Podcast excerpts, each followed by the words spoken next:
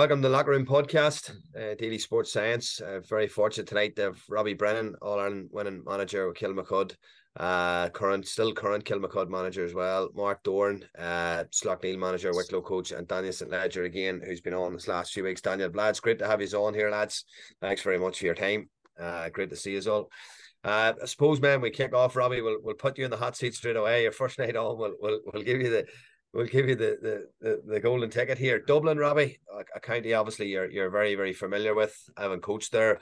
Uh, two mm. from two, obviously two defeats from two, uh, albeit at the narrowest margin on both nights.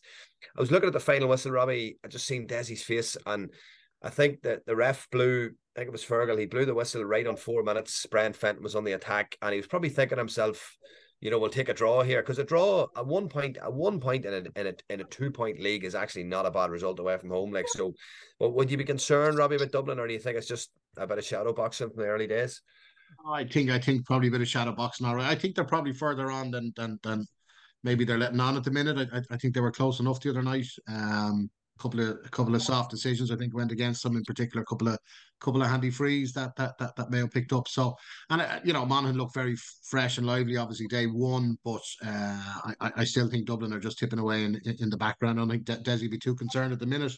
Um, and yeah, I'd agree with you. I saw his face, and I think he was he was definitely thinking there was another player or two left in it. You know, so um, but it's early days. Look, they've been here before. They've obviously been gone down to Division Two and back up. They'll not be too concerned at this stage. I don't think.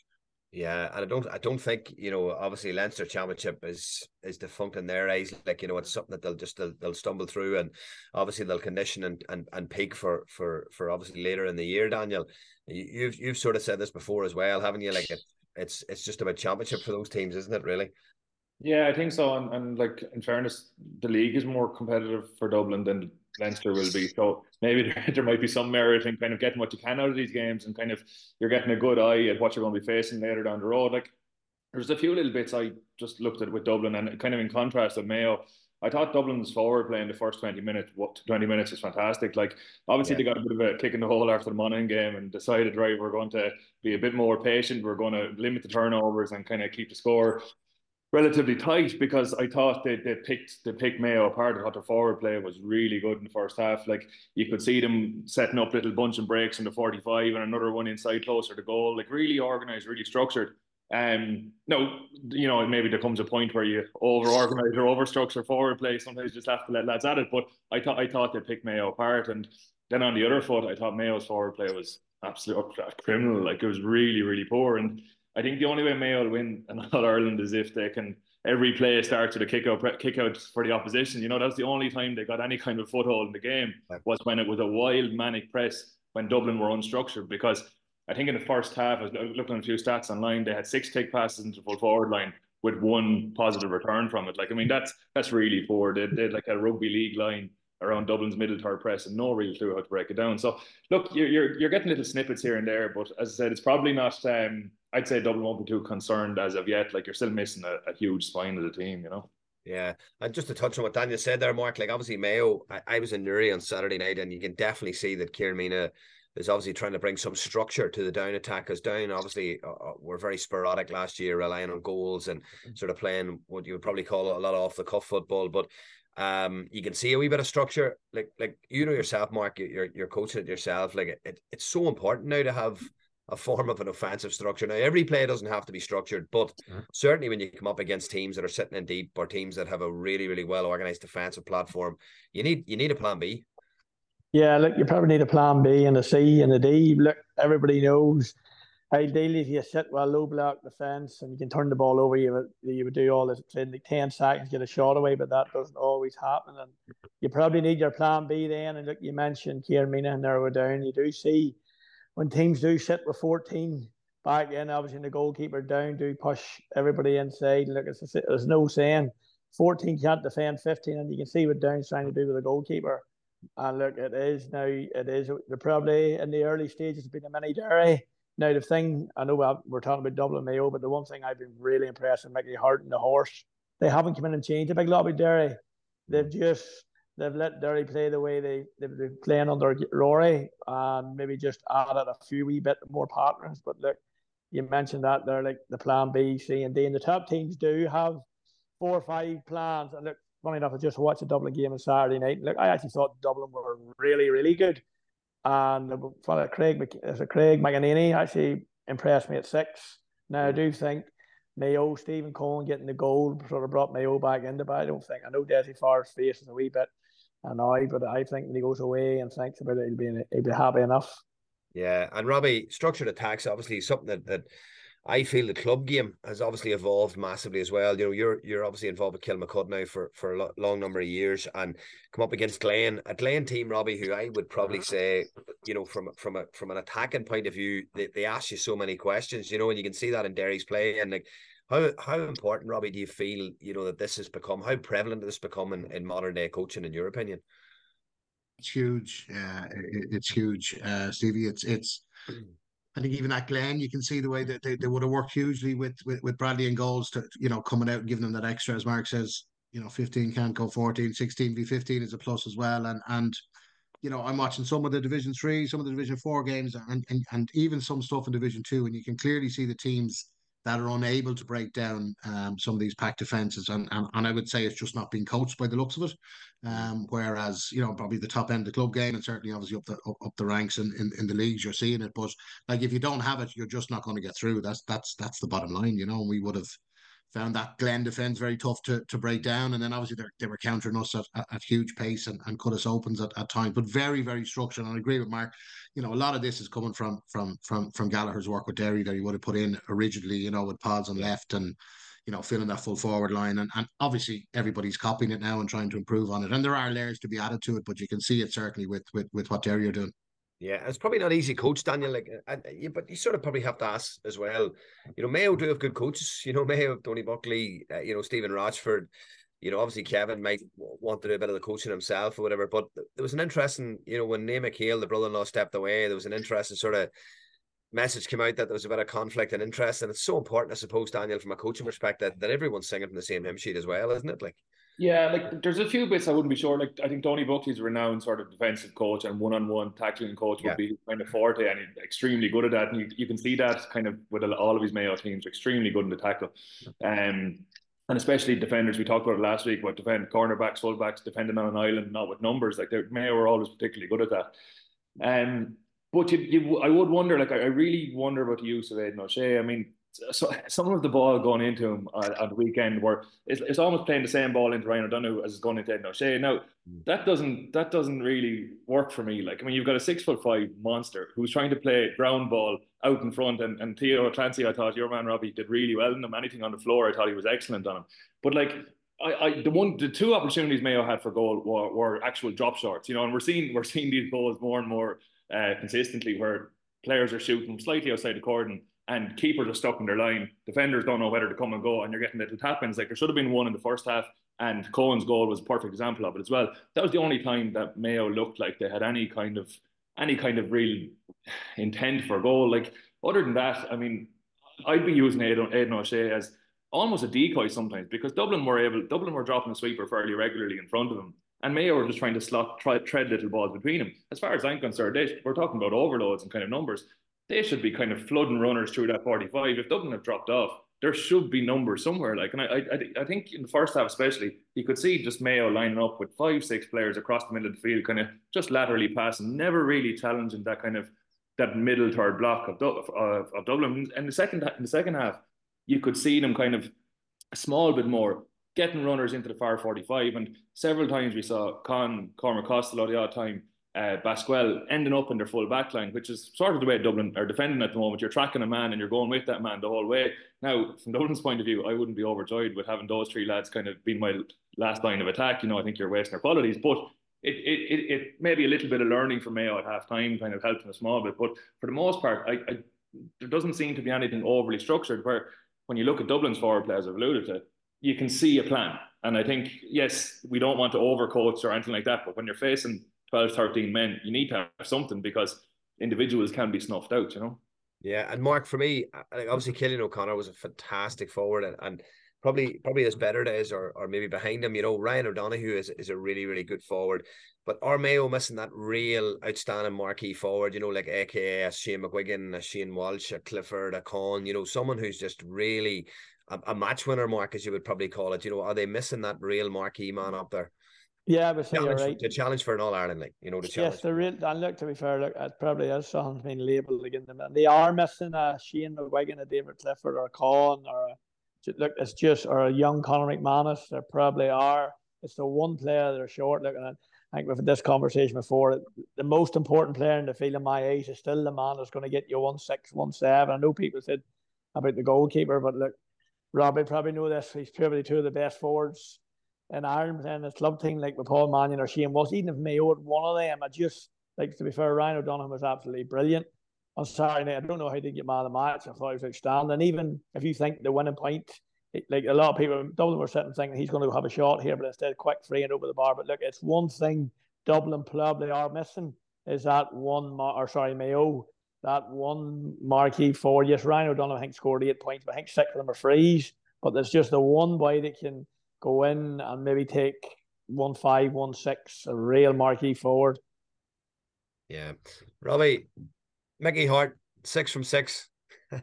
Sean Cavanagh doesn't think they're going that well, but that that's a big statement from Mickey. And I think Robbie, I got a phone call just before Christmas from uh, Niall Gartland in the Gaelic Life, and he wanted to sort of get my opinion on how I felt Harte would go with Derry and mm-hmm. McGuinness would go with Donegal. And I, I actually felt there'd be an enormous amount of pressure, Mickey, uh, for a number of obvious reasons. You know, the way he left Louth, and obviously as well, Tyrone absolutely despised Derry and vice versa. You know, and and, and the in-laws obviously from, from Tyrone, and I know very well what you know what the rivalry is like and, and how bitter and how you know resentful it is. So Mickey going to Derry was obviously a huge thing. Now Mickey obviously plays it down, keeps asking the same question, but that there's no substitute Robbie for winning. Like, and once he has those wins under the belt, like there's an awful lot of pressure now can be can be eased off him. Is that would, would you agree? I think so. Look, it was, it was. I don't think anybody really believed when it came out that he that he had gone there, but uh, I can see why. Um, you know, they're, they're they're that far down the road. They're not they're not too far off, probably uh, contending for an All Ireland. I'm not so sure whether they're actually quite good enough. Um, you know, they're not far off full pelts for for, for the two opening uh, games of the league, and and okay, they look good coming towards the latter stages the other day. Just not so sure when when it really gets down the, the stretch whether they're just going to have enough to to just get over the line. But he certainly has, and I agree with the earlier comments. I don't think they've changed a whole lot. They probably just added that extra little bit that was missing. Uh, I know obviously Meenagh came in, but post post post Gallagher. But um, look for Mickey, he he he he doesn't go anywhere. He obviously improved Louth when he went there. He's he's going to improve there, even if it's a small percentage. But I just still have a feeling they might be just a little bit short come come the real business end. Yeah, and Daniel, when I was watching the game on Sunday, like I, I really had a feeling, you know, uh, for me, obviously the first half there was a gale force wind blowing down the field, and Derry only went in three points up at half time. There was probably an element of, just you know, it's a four or five point lead, but I, I actually always felt the way Derry played, Daniel, the way they're organised, playing against the Breeze was actually going to suit them. You know, the possession type game they like to play, and they actually created a lot of real good goal chances the second half. The one they actually got was probably was probably quite fortunate, but they did they did create some some real good opening openings against Tyrone. But how do you feel they're going, Daniel? And do you see uh, Mark talked about you know a lot of similarities from last year? Mickey will obviously add experience in the changing rooms and know how and, and, and tactical nous. But what do you see, or or what do you think Derry need to do differently to really bridge that gap? Yeah, I kind of uh, I would be saying they're fairly close to where they are at the moment. Like I, I'm not sure. Like I think they're probably doing extremely well to be at the level they're at, considering probably the the depth pool they have. Like I I, I don't see a whole lot of changes. I, I'd say Derry's best hope of getting to an All Ireland final, let's say, would be other teams regressing rather than them actually adding a whole lot more to what they have. Like I, I think they actually they're maximizing every resource they have. I genuinely do. I, I think they're like an extremely proficient team. But even last year, it was the same crew for the league, same crew for for championship, working off a small panel. It looks to be something kind of they're going to go along similar lines again this year. Uh, Cormac Murphy is a really good find. He's a lovely footballer. I think he'll he'll probably add a little bit to them. But I, I think it's more than likely you'd be hoping maybe Dublin Kerry come back a notch or two rather than rather than Derry actually doing anything more um, than what they have. Like I and, and as regards to you asked a question about their their play against Wind. I thought they're close They're close skills are so good in tight areas. Like they're they're working it through the hands and um, being able to create little two on ones, three v twos in really tight areas. I, I thought was absolutely like it was top class in the second half. And as we're probably you're seeing a kind of a trend. I know with with Sylvester as well. We're better against the wind sometimes because there's more of an instinct that right, you have to run the ball, you have to get runners through the middle third. You can't sit back and put a 60 yard kick pass into a forward and let him do let him do the business. You know, you're it it encourages runners, and I think we'd all admit runners are hard to defend, and runners at pace are really hard to defend. So, um, yeah, I I, I think Tyrone were in a like Tyrone had a good few newcomers. I thought probably not in a bit of transition where they're at. I'm not so sure. So, like the first two wins, I wouldn't be I wouldn't be wild about them. Like we saw, obviously are going fairly all right. Like and put a nice score against Monaghan, but um, yeah, it, it's interesting. Like it, it, it, definitely could backfire. Like if you have the same twenty players that are playing, have came from a lot of them coming from Glen, playing seven, eight league games, whatever it is, and then straight into championship, and the attrition of Ulster is ferocious. Like if just for example, if Derry were in um, Munster and or Leinster and were guaranteed practically a, a provincial final and then they could start to rev it up again for their All Ireland series. Different story, but going from the, the, the league to the attrition of Ulster is a huge ask from the same group of lads, you know. Mark, what club's Cormac Murphy? You've been involved. Magherafelt. Yeah, he's a good footballer, and, and he obviously. I, I actually think that that is something they need to do is sort of add a wee bit of strength and depth to their squad. You know, if they are missing two or three key players, Cormac Murphy's obviously a great addition. Now, tell me this: Lachlan Murray was on the scene, and he, he doesn't seem to be he doesn't seem to be is he injured or no, he, he's not injured, but he's just Cormac Murphy has seemed to overtake right. at the minute now. He was actually on the he was actually on the panel. Lachlan was a great white hope there. Like you know, he obviously he was left out of the under twenty final last year. There was big there was big talk of of him obviously coming through at senior level last year, but but probably just didn't really kick on, did he? No, he didn't. But he looked to be fair. He, he was like there's no doubt Rory Gallagher really really rated Lachlan. But to be fair, look again a different manager coming in, and I know throughout the Derry Championship, I went to all the games, and my fair Mickey Harte and Horse were both out of it. Cormac Murphy was by far one of the most impressive forwards in the Derry Club Championship. There, like I, we played Slaughtneil played Magherafelt in a group game, like, and he gave us serious. We actually had to put Chrissy on near the end. He gave us serious, serious problem. That was the first time I really seen him. I know. I remember working with Paddy Talley and Paddy he went to St Mary's. Paddy said to me, "Why come and Cormac Murphy watch out from from there?" And I this was a mate. this was like two or three years ago. Paddy had said, we have were following St Mary's, and tell you what, he is every he can be as good as whatever he wants to be." Now I didn't really hear of him then, and it was just last year being in Derry. He was really, really good. Now to be fair, I'd actually say Mickey Harte and Horse have actually added. Derry's probably a stronger panel now than they had last year. If you look through Derry, I think they used 19 players through the whole league. Like that's small. Like yeah, the one thing, and that would have been one criticism. People in Derry would have had a Rory. Maybe that he just had 18, 19 players and they were the boys. Nobody else could game time. Whereas if you look now, look, the Dermot Barker, who's played for Steelstown, who's played, he's played every McKenna Cup game, he's played the two league games, he's played really, really well. Emmett Bradley's come back into the fold, which will be a big, big help. Um, I think actually Ewan Mahon's now in the squad too, even though he got hurt in the Lion Club final. They've actually ended up obviously Cormac Murphy at it. So look, I know they've lost Paddy Todd, Paddy Cassidy from Slaughtneil has left. I know they've done everything to try to keep him, but look, I actually think they've found four or five more players and that'll be a big thing. But look, at the end of the day, yes, they are going very, very well, very early. But I know I will say the same. I remember playing them last year when I was involved with Clare, and they were absolutely flying in the league. And I was sitting going to myself, no way will they keep that going. And they did. And they did. And yeah. like and we're, we're talking about tactics. And I remember that day we played Clare, or I played Clare, sorry. They obviously worked like Derry. You when you're playing against Derry, you'll see three or four different like in defence they'll either go man to man or they'll go a low block and they'll go narrow. Now, obviously, again, Clare did say they go narrow and it was just protect, but yet there's a fellow Emmet McNahan kicked two or three points from around near the sideline, just on a lucky next thing you could hear Gallagher on the lane, right, right, right, go wide, wide, wide, low block. They've just of all these, like tactically, they were so, so good.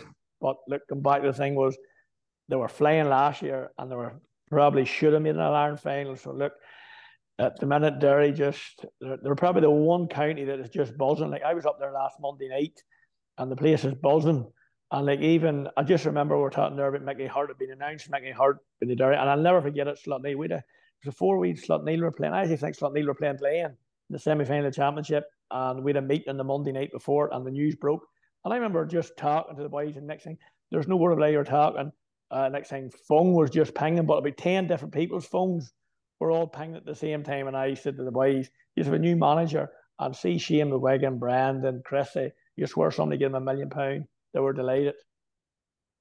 Yeah, it wouldn't have been the same though if, if Daniel St. Ledger had been announced by. I'd been like, oh, we're back to park the bus now by fifteen. the ball, but who did you say was getting a million pounds? Mickey? I don't know. you're, Here, you're tell me, tell me this, Robbie. The team that the team that denied Derry last year, placed in the final, Kerry.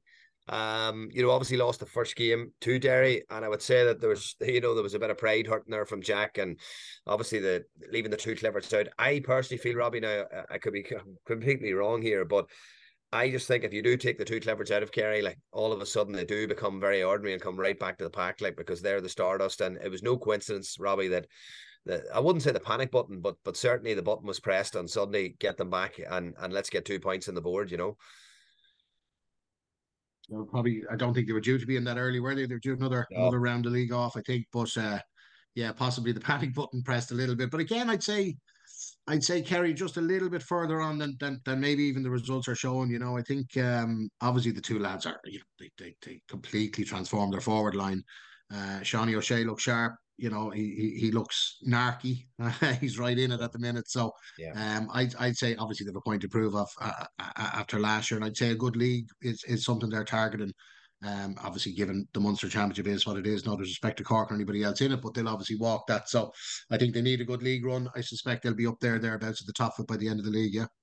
Mm. And Daniel, like you know, I know Jack's not a new manager, but like, how important is it for a new management team to come in and really get that? Like, I think it's become so prevalent, even Daniel at club level now. Like, you can't. It's not that you can't have an off season, but you can't rest on your laurels. Like, you have to be your S and C. You have to be trying to develop your speed. You know, your your. You have to be at something now.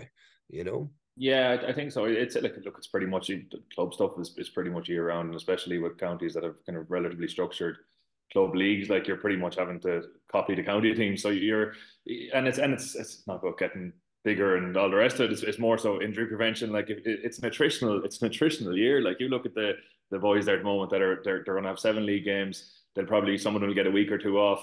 Um, if you're from Kerry, you'll probably get ran for four weeks before your first round of championship.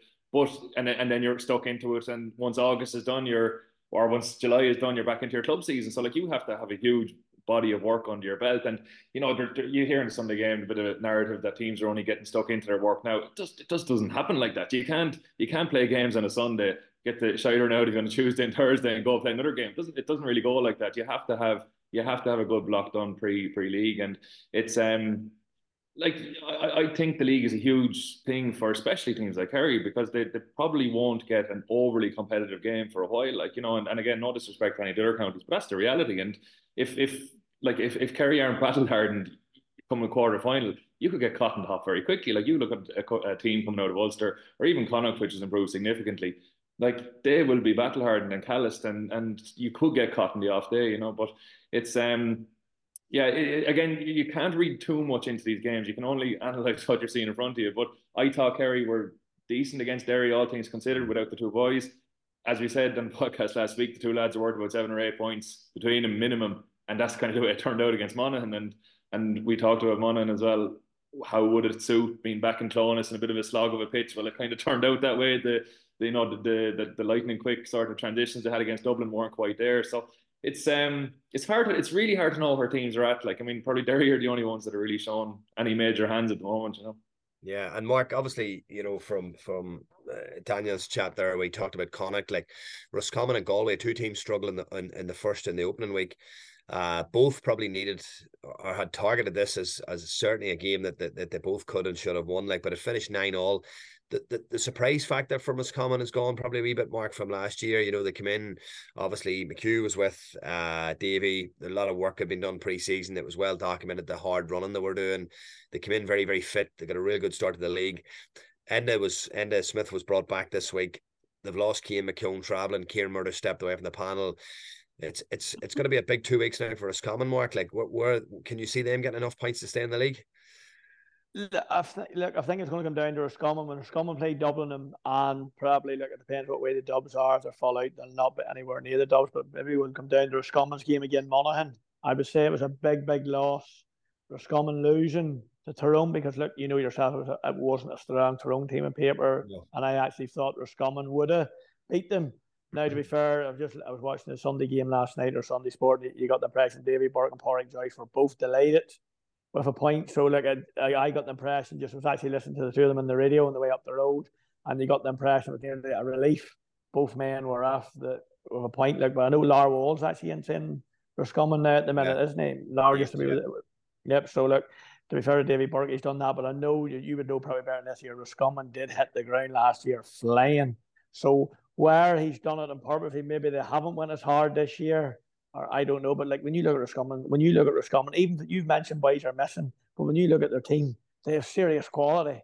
Yeah. Like they have serious, serious quality. But then on the flip side, you look at the Galway team, yes, he's still missing a lot massive, lot of players. yeah, and I was yeah. listening to, I was listening to John Divilly there last week or two weeks, and he says, Look, yes, the league it's very important. We're trying to get five or six points as quick as possible. But he says, look, make no mistake, it's it's championship or burst this year. So look, Galway aren't afraid to say that. So look, but I would say both teams were glad with the point. But look, Roscommon, I think it will come down to Roscommon and Monaghan again each other, big big game. And look, I still think maybe it could be them too, even though Monaghan got the result.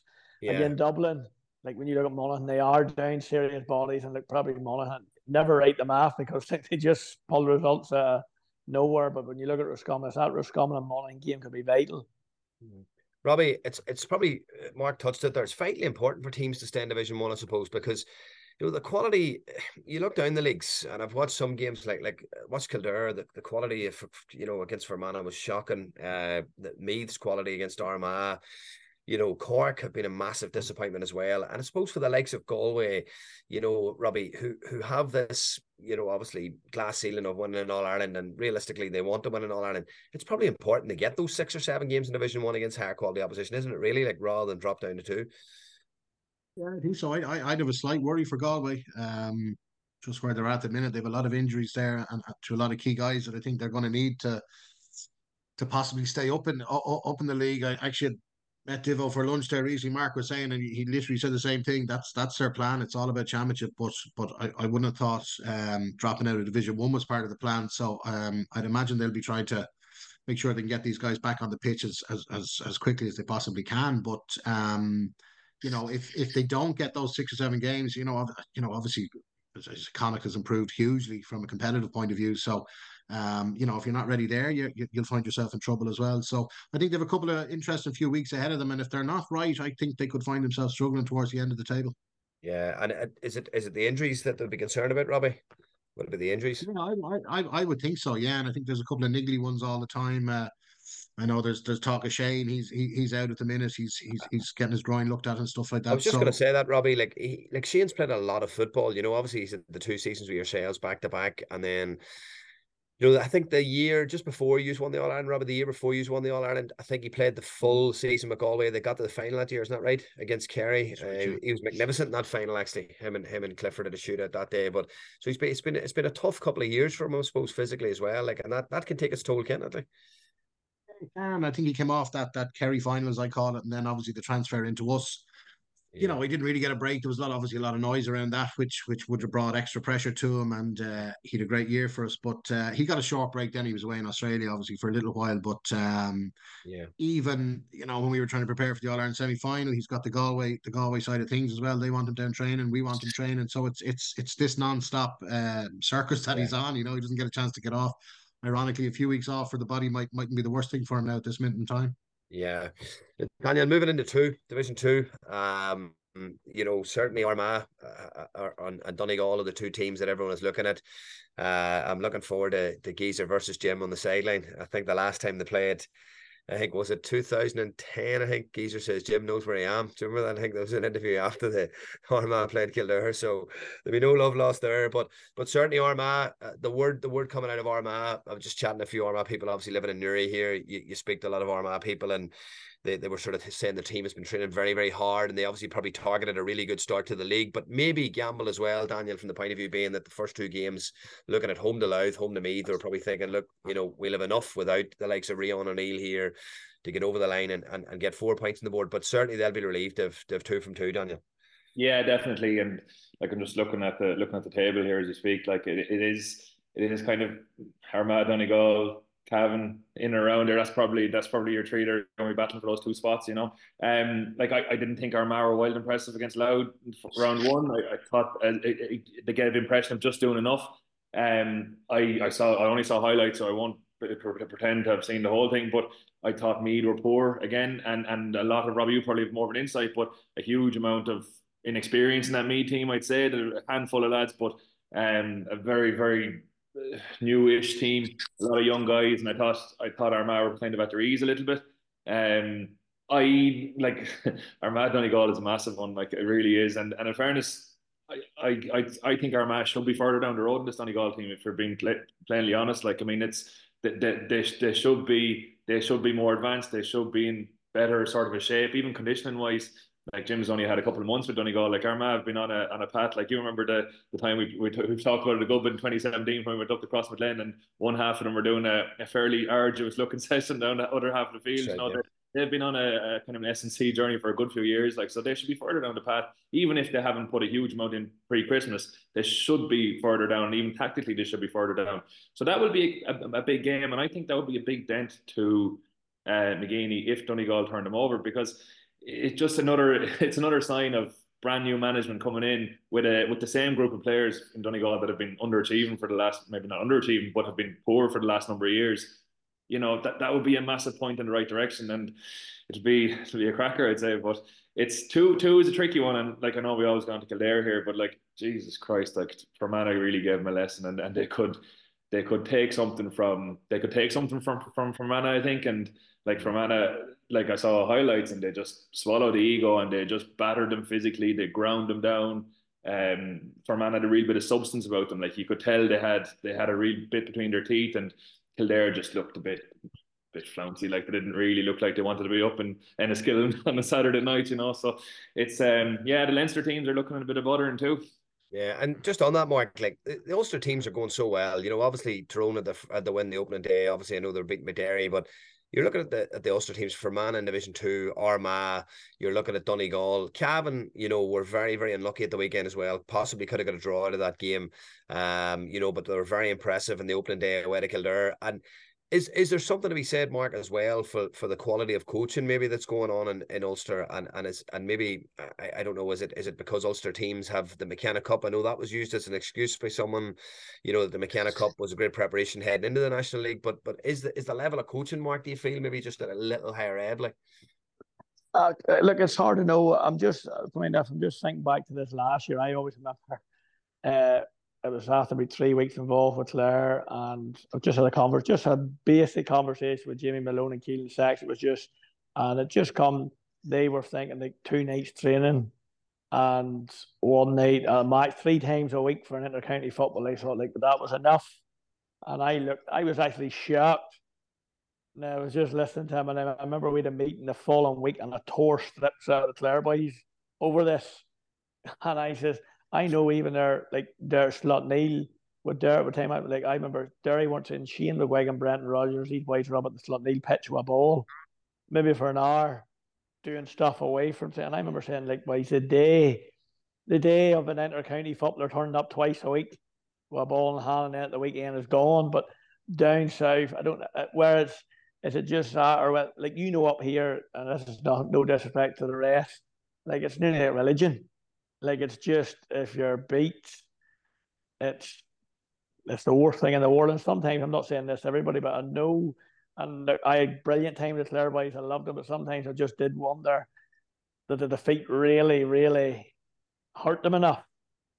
Whereas you know up here, it's just if you're defeated in a game, it's like awake for two or three days.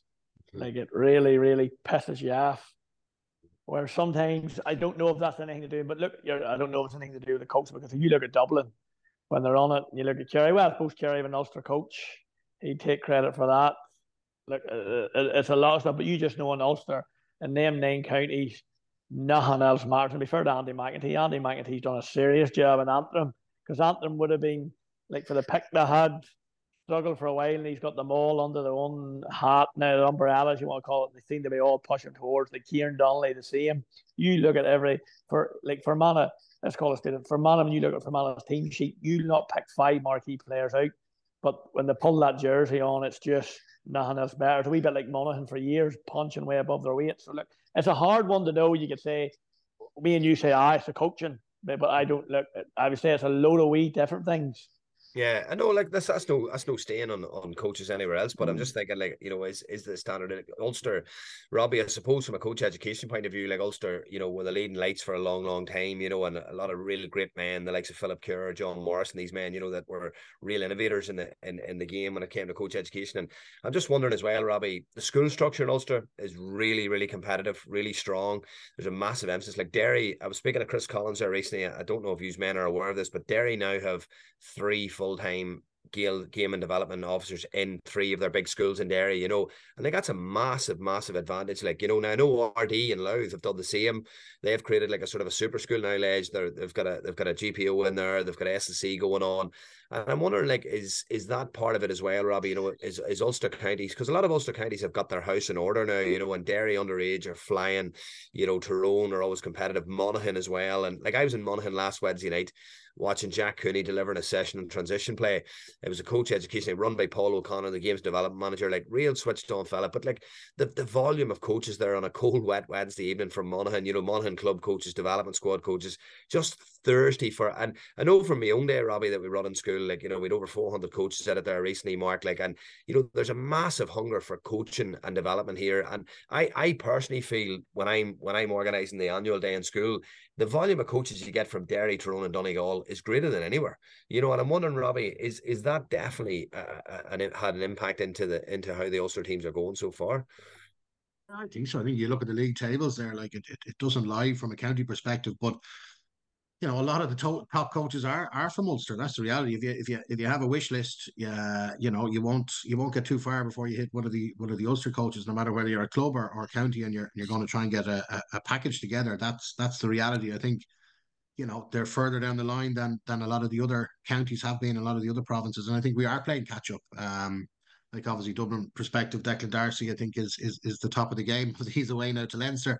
Um, and obviously, you know, they're hard boots to fill. But um, if you are looking to fill them, I think you you generally look you look up north to see who's who's around. You know, whether it's Conor Gilligan or Stevie Poacher or Mark Doran or whoever it is, they're the guys that are on the list that you're you're trying to go after. You know. Mm. And, and well, Ledge, of course, but he's it, over. It was well, Ledger. Ledger was looking to move to the north, but we couldn't get him a passport. But hey, but, but, but here, uh, Rob Robbie, it was a Tyrone man that, that that started the revolution in Dublin, wasn't it? Jerry O'Connor, the he was the games development manager, isn't that right? You know, genius, you know, genius. I had lucky to, to be yeah. in a meeting with him once. Uh, you know, just everything you'd expect him to be, and and that's that's ultimately where it all started from. You know, and uh, as I say, I think we're all we're all hanging off those coattails. Yeah. Just sorry, uh, Steve. I think Robin maybe know this. A fellow, it's actually Dublin, and I'm right. Now, maybe correct me if I'm wrong. Dublin's head of academy coaches is by Ronan McDonald from Monaghan. Plays for Donegal, not Donegal, plays for Dunboyne. Dunboyne. Dunboyne. Ah, he does. So he that look, you're just talking about also he's the head of all the development squad coaches in Dublin.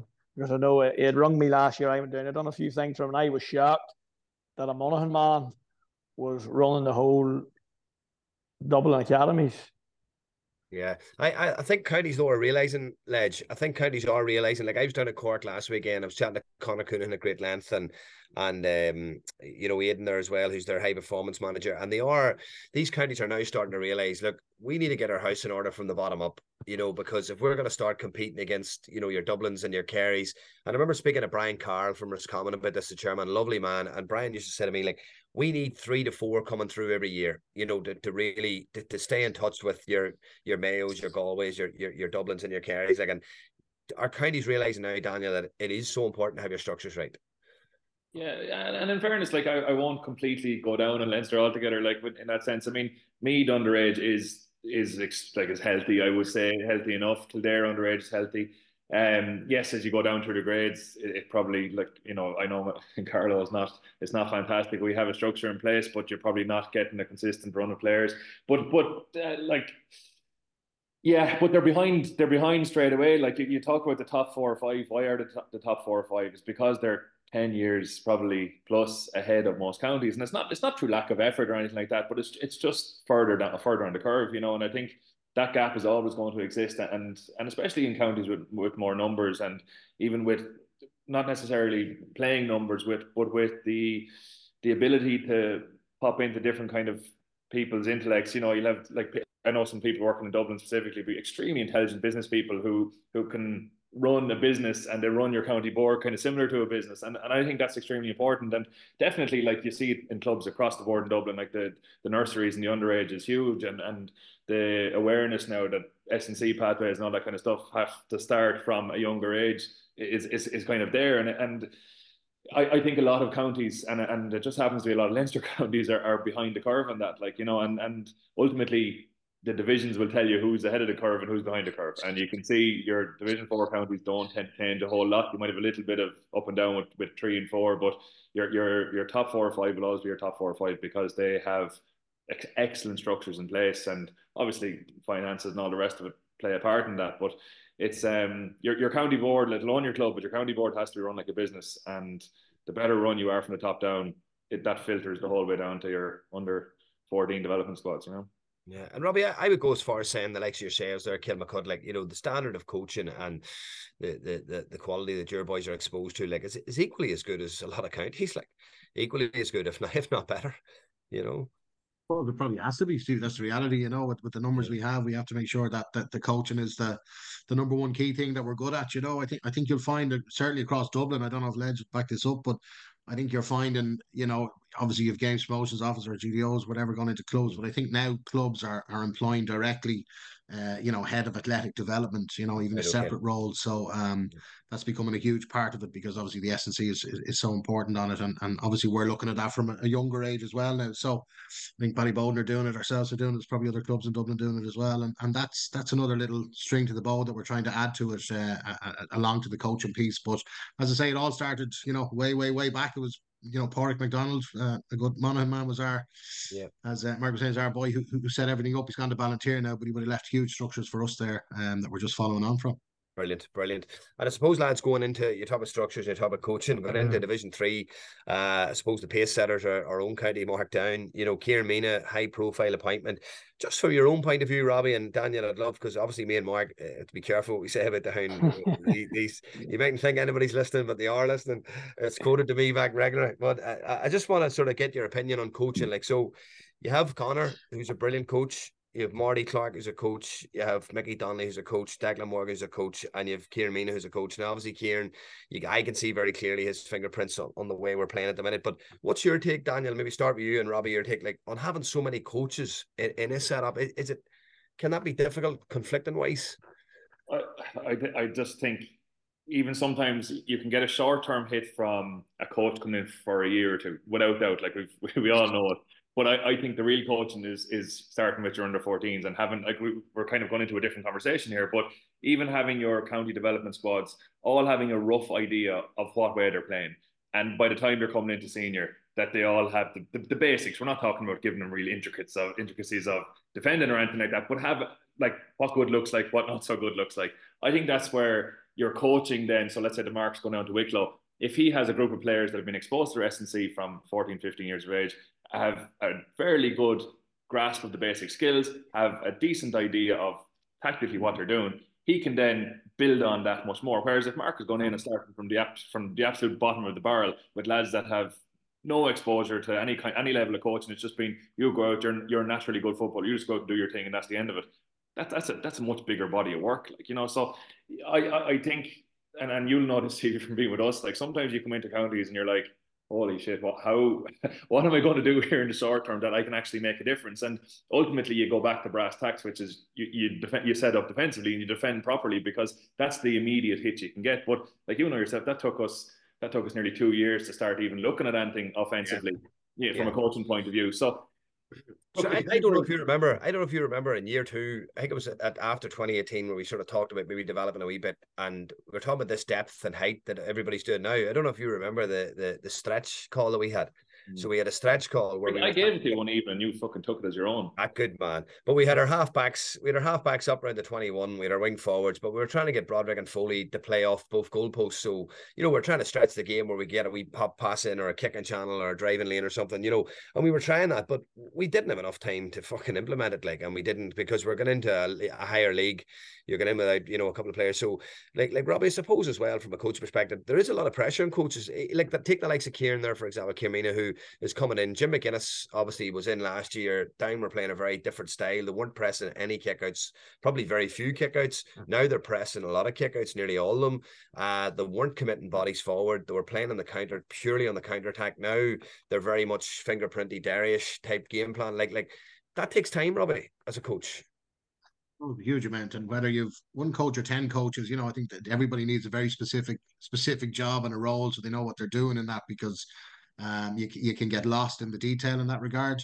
Mm-hmm. Um, I'd be a huge fan of down football, have been for, for, for many a year. So it's it's really encouraging to see how they're going. I think they they've improved from what I would have seen them play last year. Would have seen them play Meath obviously a good few times. Um, they seem further down the track again, so it's obviously it's obviously working. Um, you know, the Kilcoo boys back in tow as well. It's, it's it's a big plus, obviously, but um, yeah, from that coaching side, like in, you know, if you've ten guys or nine guys or seven guys and they're all saying something different, this that it can just splinter so so quickly. So, you know, from a manager's point of view, he needs to have a real good hold on on on who's doing what and what their specific jobs are in, in trying to relate that game plan. But you're right there. If you if you rock into championship with having only two or three weeks work done in, in one particular tactic, it just you just can't do it. Not at that level. It's impossible. Yeah, yeah. Mark, those elements of Down's game there as well, like how, how they were defending, you know, two thirds of the field, one third of the pitch. You come up against them in week one as well. You know, you can definitely see the impact Kieran's made there from a coaching perspective. Yeah, look, I'm I'm gonna say this, and I know I'm gonna upset people, but I've taught a few down players last Sunday and make no mistake, there's one coach and one coach only. And well, like Connor is a manager, but Meenagh's doing, Kieran's doing ninety percent of the coaching, and look, you can see it. You've already said it. Like we, we actually stood at the cab. I think me and you the, the down the cab McKenna Cup game, like, and it was obvious to be seen. That's that's exactly what they're doing. They're like a they're like an early stage of Derry. And to be fair, look, you and me know, look, Down have serious players, and probably was a big kick in the teeth for Down not getting out Division Three last year, but you do see the one thing they've got really bad good at this year, and I would have to say when a team do pull 14 or 15 men behind the ball, they are a lot better now at picking them apart. And look, to be fair, that with Connor and Kieran, Connor would have been good enough at that when he played for Kilcoo and when he played. And now Kieran having worked under Rory Gallagher, that's that was part of Derry's plan, flooding the six and seven in. So look, you can see it already. They are far, far better at that already than what they were last year look down down's in a good place. Like, but I wouldn't. They still have a big game next Sunday week. Going to Antrim will be a big, big game for them because yeah. I know last year in Uri Antrim did were very disappointed they lost the game. But look, at the minute down from icing our head and shoulders above anything in Division Three. Yeah, I agree there. And Robbie, I know uh, putting you spot, I don't want to ask Mark too much about Division Three because he's coaching there. But from your own perspective, is there any teams in, in four or three that, that you would say, you know, have impressed you early? I think Antrim. I think Andy, Andy obviously a neighbour of mine here, but I, I think he's done a, a, fantastic job. It's funny, Antrim are always one of those teams that I think you know plenty of potential there. So um, he's obviously harnessed that. He hasn't gone the one way. Uh, got a good win over Offaly at, uh, at the weekend. Yeah, Offaly, I think are a little bit unlucky. You know, I think they're probably better than the zero points they're showing on the table. Uh, they're a young team as well, and um, you know, I'd say they're just in development. But I'd say Antrim coming out of that Westmeath Division Three, like have they mm. have they really pushed on after that great Tailteann year they had, and then into the championship? I'm not so sure. So I, I think down Antrim are possibly the two coming coming out of there. Division Four, Carlow boys obviously and Laois possibly. You know, I'm not sure how Carlow will finish out the season, but uh, I think Laois have a bit about them. Obviously, stuff going on with the manager with with, yeah. with Justy. See what happens there. But um, I think from what you're seeing, just from a performance point of view, Laois look look look decent enough at the minute. Yeah, imagine staying out of work for two years and then your first day back getting the sack. Like it's unbelievable, isn't it? Uh, only here, only only in the north of Ireland, only in the north. Of Ireland. But but uh, you you couldn't script it. But here, Daniel, just just on four, like I don't want to be disrespectful, like, but I do remember, like you know, even getting into four, like we come up against that Laois team with Sugrue. Sugrue was a good coach, good manager, really well organised. Antrim were decent that year as well. Big McKeever in the middle and stuff, and that you know there was a fair degree of good coaching and all. Like I think a few counties have thrown the towel in, Daniel, in Division Four. I really do think a few counties. Like I remember going to Waterford Ledge, and they were wild, well organised, very competitive. Do you remember? We were actually lucky to get out of there alive, literally alive. You, you know, literally alive. You, you made comments in the newspaper the week, and your your manager Tom Gray, I think his name was, threw a package fairly quick, so you had him but um, but, uh, but but a few counties seem to have literally down tools, haven't they? Like it's it's, well, it's a weird I, one. Like. Yeah, I, I think we talked about this last week about the turnover of players in three and four, and it seems yeah. post COVID, especially, that I think everyone got a flavour of what it might have been like without without football for a while, and kind of you know you're institutionalized. You, you kind of you can't really live without the routine of it sometimes, and then once you stop, you realize, Jesus, this is a point on a Tuesday is not the worst thing in the world, like you know. So it's uh, you definitely have seen a huge overturn of players, and like you're looking at forward at the moment, like Leitrim, Carlow, Laois, top three at the moment. Like Andy Moran's probably under um, the pump this year. I'd say if, if if he doesn't do something significant, I'd say he's yeah. probably that's probably him done. Um, and Carlow and Laois's next week is local derby. Like that would be a big one for Carlow psychologically because there's always yeah. been this uh, closeness where Carlow feels like the the ugly sister of the relationship, like and and have had lots of opportunities to, to, to beat Laois over the years, but have never quite done it. So if they can, I think that'll be huge, hugely psychological. Like I mean, it'll put them in a really good place going forward with it. But um, no, I think in general, like, and even looking at three, um, I was just I saw a clip of the Clare goal that wasn't, you know, the, oh. like, that was a scandalous call altogether. Like Jesus Christ, like we spoke about Clare last year, and, and, and this is just going back to the power of maybe a consistency of coach and a manager um over the years. Like since Colm Collins came in, I think it was 2009, was it? He came in or something like that. He, he yeah, 2008. Was 2008? Yeah. Um, like you look at that, what what he has instilled, not just in that group of players he took on, but in football and Clare. Like for that Clare team to be surviving with the amount of players they're missing, with such change, and to still be to still be should, should be beating Westmeath away and should be like two, it could be two from two in Division Three. I think is massive, you know, and and that's probably um that's what we are talking about earlier with like coaching for a year or two. You can only get a limited amount of bounce, but obviously Colm McCollins has instilled something a little bit more deep than just kind of that short term bounce. But um, yeah, outside of that, the, the other thing was Westmeath. Like you look at the, the, the prototype we're talking about for Tailteann Cup improving teams. Like has anything changed for Westmeath since they've won it?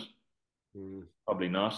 Um, I mean, getting out of three, getting out of three is probably more important. You know, well, you could say so, yeah, for your for your progression. Like, I mean, like like look, let's look at Meath this year. What will happen? Like, I mean, they're they're probably going to get the drop out of two. Um, are they going to win Leinster? Probably not. Are they going to Anton Major and Sam Maguire? Probably not. Without being negative, but that's the reality. And all of a sudden, they're going to find themselves back where they started. So it's just interesting. Like we use we use these uh, second tier competitions for development. I'm not so sure. I'm not so sure. Other than a short term kind of injection of happiness, what, what the development is, you know.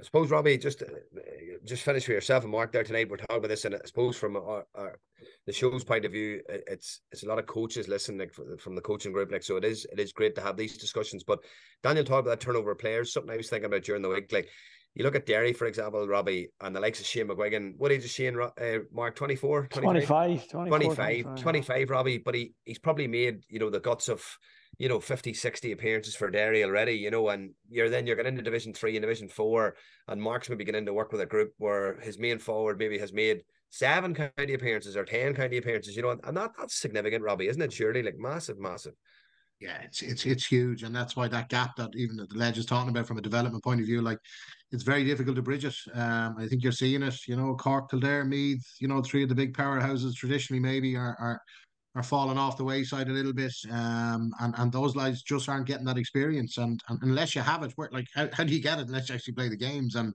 you know, if you're a I don't know a Lorcan O'Dell for Dublin at the minute, you're, you're you're guaranteed to be getting all these top quality games, and your development improves not so sure for the guys further down the ranks. It's uh, it's very difficult, and and no matter how good your coaching staff is, it's you know you need that top level experience to to improve. Yeah, and would you find that, Mark Wicklow? Yeah, to be fair, look, last week, and this is no disrespect to anything, I was actually talking to, about Daggy Downs, who had been involved with Colm, with Clare, and he's still involved with Colm. He actually rung me last Monday and says, Well, what was your first taste of Division 3 like? And I said, It was actually scary condition level and conditioning wise. Mm. Like uh, the conditioning, that's like I just remember last year, Clare playing Dublin and Cork. Yeah, it, yeah. Like the conditioning of the players was just. When I look at Wicklow, I, to be fair to Oisín, Oisín rung me a good while ago and says, Look, with 10 of last year's under 20s, and he said to me, This is a five year job. And I said, Well, look, it might be a five year job for you, but I'll see how we go. But he had five year job, and the whole big thing, like conditioning levels are nowhere near at the mm. lower ebb teams than they are at the top teams. And it was just when Daggy Downs rung me, he says, What's the thing you notice in that first 10 minutes? It was like a wee bit of a just a culture shock at conditioning. And, yeah. and look, I, I don't like saying this, but in my eyes, the top counties are getting stronger and probably the weaker are getting weaker. And it probably goes into what resources are being pumped in and stuff. But look, it's that's just a one striking difference I noticed from last night. And I may remember, you know, this being involved with Paddy Tally for when we our first year. was Division Three. Then you'd Cork, Derry, and I thought it like it wasn't as bad. The conditioning wise, it wasn't too bad, but I definitely noticed a big difference this year in conditioning yeah. compared to the teams down there to the teams at the top end. It's funny you say that, like I know I remember Daniel 2017, winter 2017, talking to Paul Kinnerk, Robbie, and Paul had obviously played with Limerick footballers and had got out of Division Four with Limerick footballers. So we were obviously looking, you know, to know what is the what is the secret. And just what Mark said there, Robbie, is interesting. Paul says like Stevie, we never trained. We had a group of players who just got together that, that winter and just we never trained as hard. Like, you know, we trained so mm-hmm. hard. We got ourselves super fit. And let's to be fair, I don't know if you remember sort of the November to December time pre 2018, like when we had a real good season. Like, and we were doing a lot of real good work. Like, you know, we're playing challenge games against university sides on a Thursday night. Half the team were doing conditioning, half the team were playing a match, then with reverse roles. You know, it was real, real tough stuff, like some really, really good quality quality quality work we get in over the winter. And I think what Mark's saying there, Robbie, is, is probably right. Like the, the level of condition, probably Robbie, you'd even see at a club level with, with you know your Kilmacud, your Glens, the, the teams at the latter stages of the clubs, the, the, the club competitions as well. Condition's so important. Absolutely, as I was touching on it earlier about that athletic development uh, role that, that, that clubs are going after now. That's that's how important it is. But again, without it, I think you're you're you're fighting a losing battle, and, and can probably see haven't seen some of the Division Three and Four games what Mark is talking about there. It you know it is a gap. That's the reality, and and. Yeah. You know, people say you know three days a week is enough, but like you know, swimmers and athletes and everybody else are at six or seven times a week, and and yeah. that's the reality at, at Division One or Division Two in, in in in the country. Like if you're not doing that, you're going to be off the pace and it's collective as well. Collective as well. Like, you know, you can't, it's hard, Daniel, to trust a group of young lads to do this and see, you know what, I think like even Carlow, for example, like a lot of those young lads are now, Daniel, that are coming through, they look really physically under conditioned. Like, you know? yeah, and, and it's not necessarily the, the players or the kids' fault. Like it's it's culture, you know. I mean, and, and I, I can see that with with the lads and Sylvester's. Like I mean, there's there's like we we far from far from a top team in Dublin, but like you can see there's just a culture amongst maybe your your top 18, 20 players you wouldn't have to give them a gym program. You wouldn't have to tell them. They just do it because it's part of what they've realized, what they've recognized. Well, if I don't do this, I'm going to get left behind in league games, and and it's it's a cultural thing. I, I really think it is a cultural thing, and it's it's not it's not big. And like I know my own club at home in Carlow, like. If, if we had five or six lads who would have been doing a bit of a gym program that weren't in the county teams, that, that was about it. So like yeah. if, if, if that's the attitude across your clubs, how are you going to get counties, like our players ready for county? I, I, I've talked about this before that if, if your players haven't got something to be preparing for, as in really strong leagues, they're, uh, not they're not going to be conditioned for the full year, and you're not creating a ready-made county player like a friend you you know Kieran Nolan uh, Stevie that like would have been in yep. with us. He's S and C with Carlow at the moment, and he said every year outside of about ten, he's starting from scratch with lads who've never had any real exposure to S and C. Like, how is a team meant to make any significant gains? And people might necessarily like that we're talking about S&C so much, but ultimately, if you're not fast and strong, all your football in the world isn't going to make a difference. And that and that's that, that's the that's the reality of the situation. And like he's starting practically with a new base every year. Like and the, the frustration I can feel it from him. Like he'll say, I've got lads to a really good place, he'll have them for two or three years, and then someone might be getting a run, a 21 year old might be getting a run, he, he might say, Anna, no, hell with this, I'm gone. And then he has to start with a new 19 year old again the following year. And it's it's a vicious cycle, you know. Yeah. Well, listen, lads, I think we'll we'll finish for the night. But listen, thanks very much, Robbie. Thanks a million for coming on. Um, you know, really oh, appreciate your insight. Yeah, really appreciate your insight, knowledge, and and all the very best again in, in, in 2024 with with Kilmacud and Mark. Listen, the same to yourself. All the best for the rest of the National League. We'll break in the National League next week, so hopefully we'll we'll we'll, we'll see you again before the, the, the end of the league. Thanks very much, lads. Take care. Thank you. Thank you. Thanks. Yeah. All right.